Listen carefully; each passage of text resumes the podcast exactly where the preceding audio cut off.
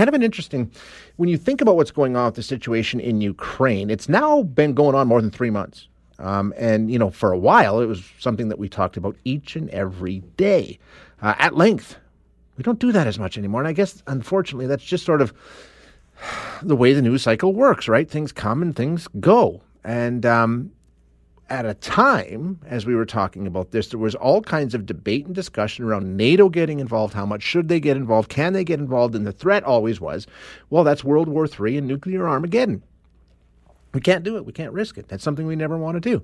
Um, and we don't talk about that as much as we did, and maybe we should be, according to our next guest. Mark Kingwell is a professor of philosophy at the University of Toronto, whose latest books are on risk, the ethics of architecture, and the adventurer's glossary. Mark, thanks so much for joining us. I appreciate your time today.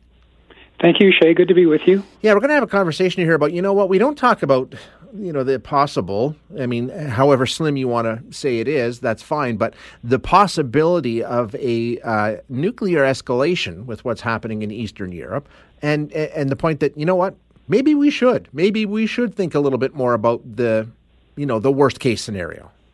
Yeah i mean the way you described it i think is is extremely apt.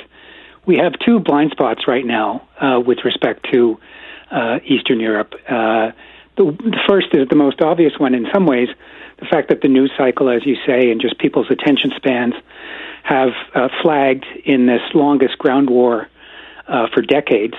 And uh, there's still news reporting, and uh, perhaps the worst is yet to come. This is going to be a grind if mm-hmm. it stays in the current so called conventional warfare uh, setting.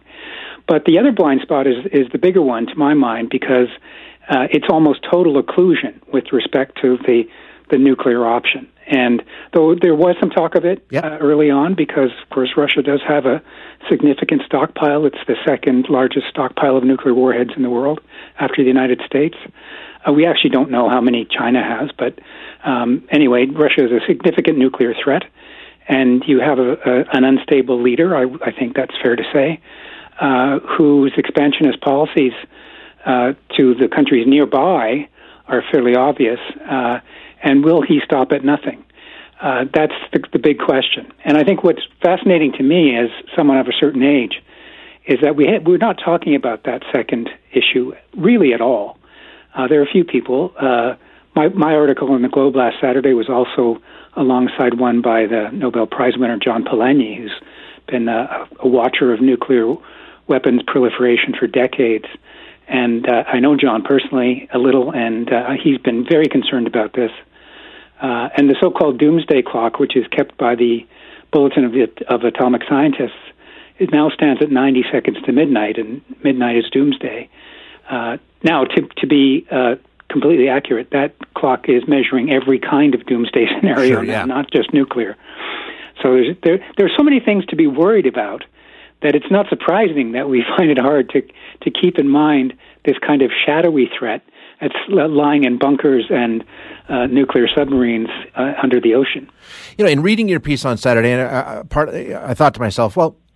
What we're talking about here is scaremongering, but you know I don't say that in a bad way necessarily, Mark, because in, in some instances you can call it scaremongering if you want, or in other ways it's just sort of having a, a, a frank discussion about the risks that are present. And, you know, yeah, yeah it's scary. Yeah. I mean, uh, you know, you mentioned my little book on risk, and one of the things I talk about in there is the difference between scaremongering, which I take to be uh, arousing anxiety and fear when there's no no uh, objective basis for it. So scaring the children, in other words. Yeah, yeah. Uh, when there's an objective basis for it, it's it's it's perfectly rational to be afraid and risk averse. And uh, we're not great at calculating risk, uh, we humans. That's that's one of the most important points about risk that we, one should come back to. So when it recedes from view, uh, becomes taken for granted. It's, it requires an effort of imagination to to bring that threat back into consciousness. And this is this is an interesting time because I, I was recalling in the piece being an undergraduate in the 1980s, and all we talked about was nuclear Ar- Armageddon. It, it, seemed like it was going to happen next week, you know, right. and uh, we would make plans for uh, where we would meet if the sirens went off. And I wrote about all of these films and novels that depicted post-apocalyptic landscapes. I mentioned the day after, which was the most watched television film of all time at that that moment, uh, and there, there's a dozen more more others, as everyone knows now. Uh, so that, that, it's a very different set of mind now yeah. than it was, you know, four decades ago. And uh, but the the warheads haven't gone away. They, they've shrunk uh, some of the bunkers, but uh, there's still many thousands of nuclear warheads in uh, stockpiles in at least nine countries that we know of. Uh, so that that is to me that is frightening in a rational sense. Absolutely, I agree with you. The question though is, what's the benefit to let's call it worrying. Uh, and like you say, I mean, I, I remember the '80s, and and uh, it wasn't nearly as pointed as it was earlier in the '60s and things like that. But I mean, there were there were concerns around it at that time too. And um, what what what's the benefit that you see in, um, you know, making sort of plans to where you'll meet if the sirens, those kinds of things, sort of playing out the scenario. What's the benefit in that? Well, I, I frankly, though, I don't think there was much benefit in that. That that that kind of thinking was desperate endgame thinking. Yeah. If if we take a longer view, there there are policy levers. Uh, you know, President Obama, United States President Barack Obama, really made an effort. He made it a, a, a policy uh, priority to try and, and reduce the number of warheads worldwide. Uh, and that that effort failed. He didn't uh, manage to convince other nuclear powers to go to a zero nuclear situation. But uh, there was reduction, and uh, so at, at, the highest levels, prompted by concern from citizens, which is how policy always has to work in, in at least democratic nations, uh, there are some tangible gains that can be made.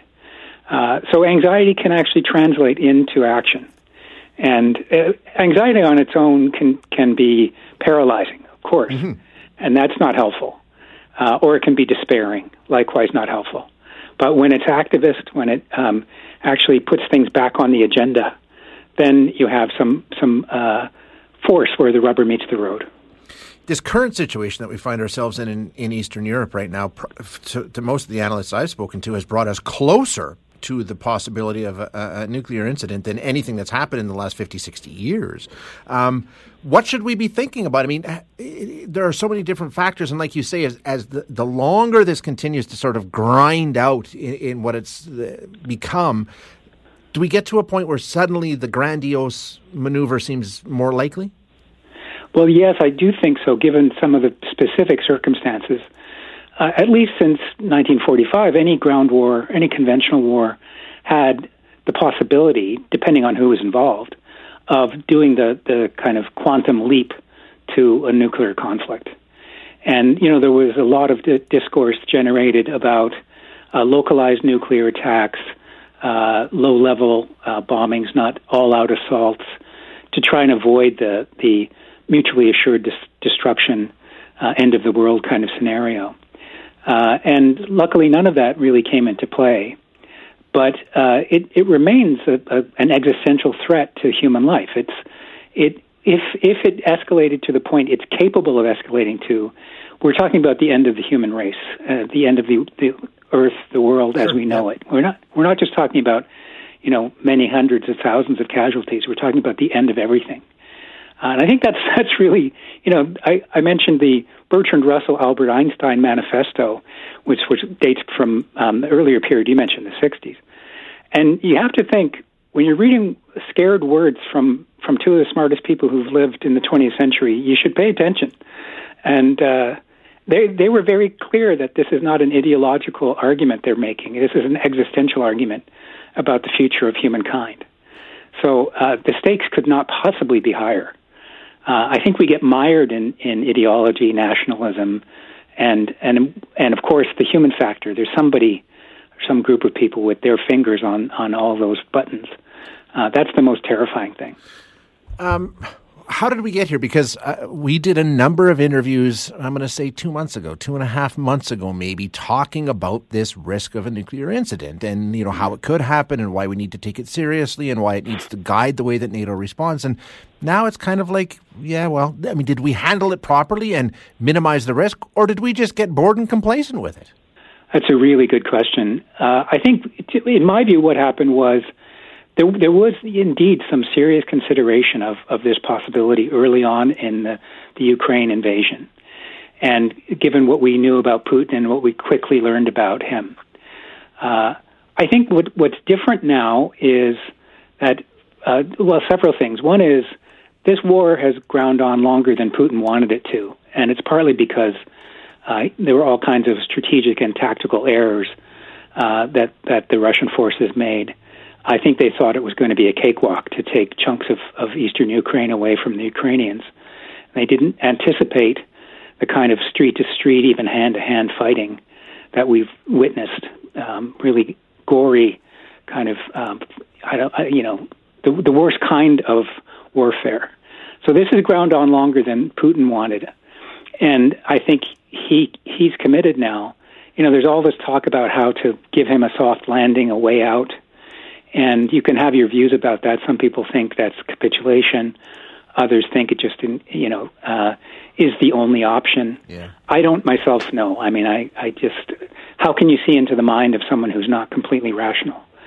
Uh, but it seems to me that the nuclear threat is actually more pointed now than it was a few months ago because of the, the, the twinning of we're not talking about it so much and it might even be more proximate than ever because of the failure of, of the Russians right. to roll over the Ukrainians, which, by the way, I applaud. Um, some of the stories we've told about the bravery of people defending their own homes and towns is, uh, are, are, quite amazing. Yeah, no question. Absolutely, they are. Um, great conversation, Mark. I really appreciate you joining us this morning.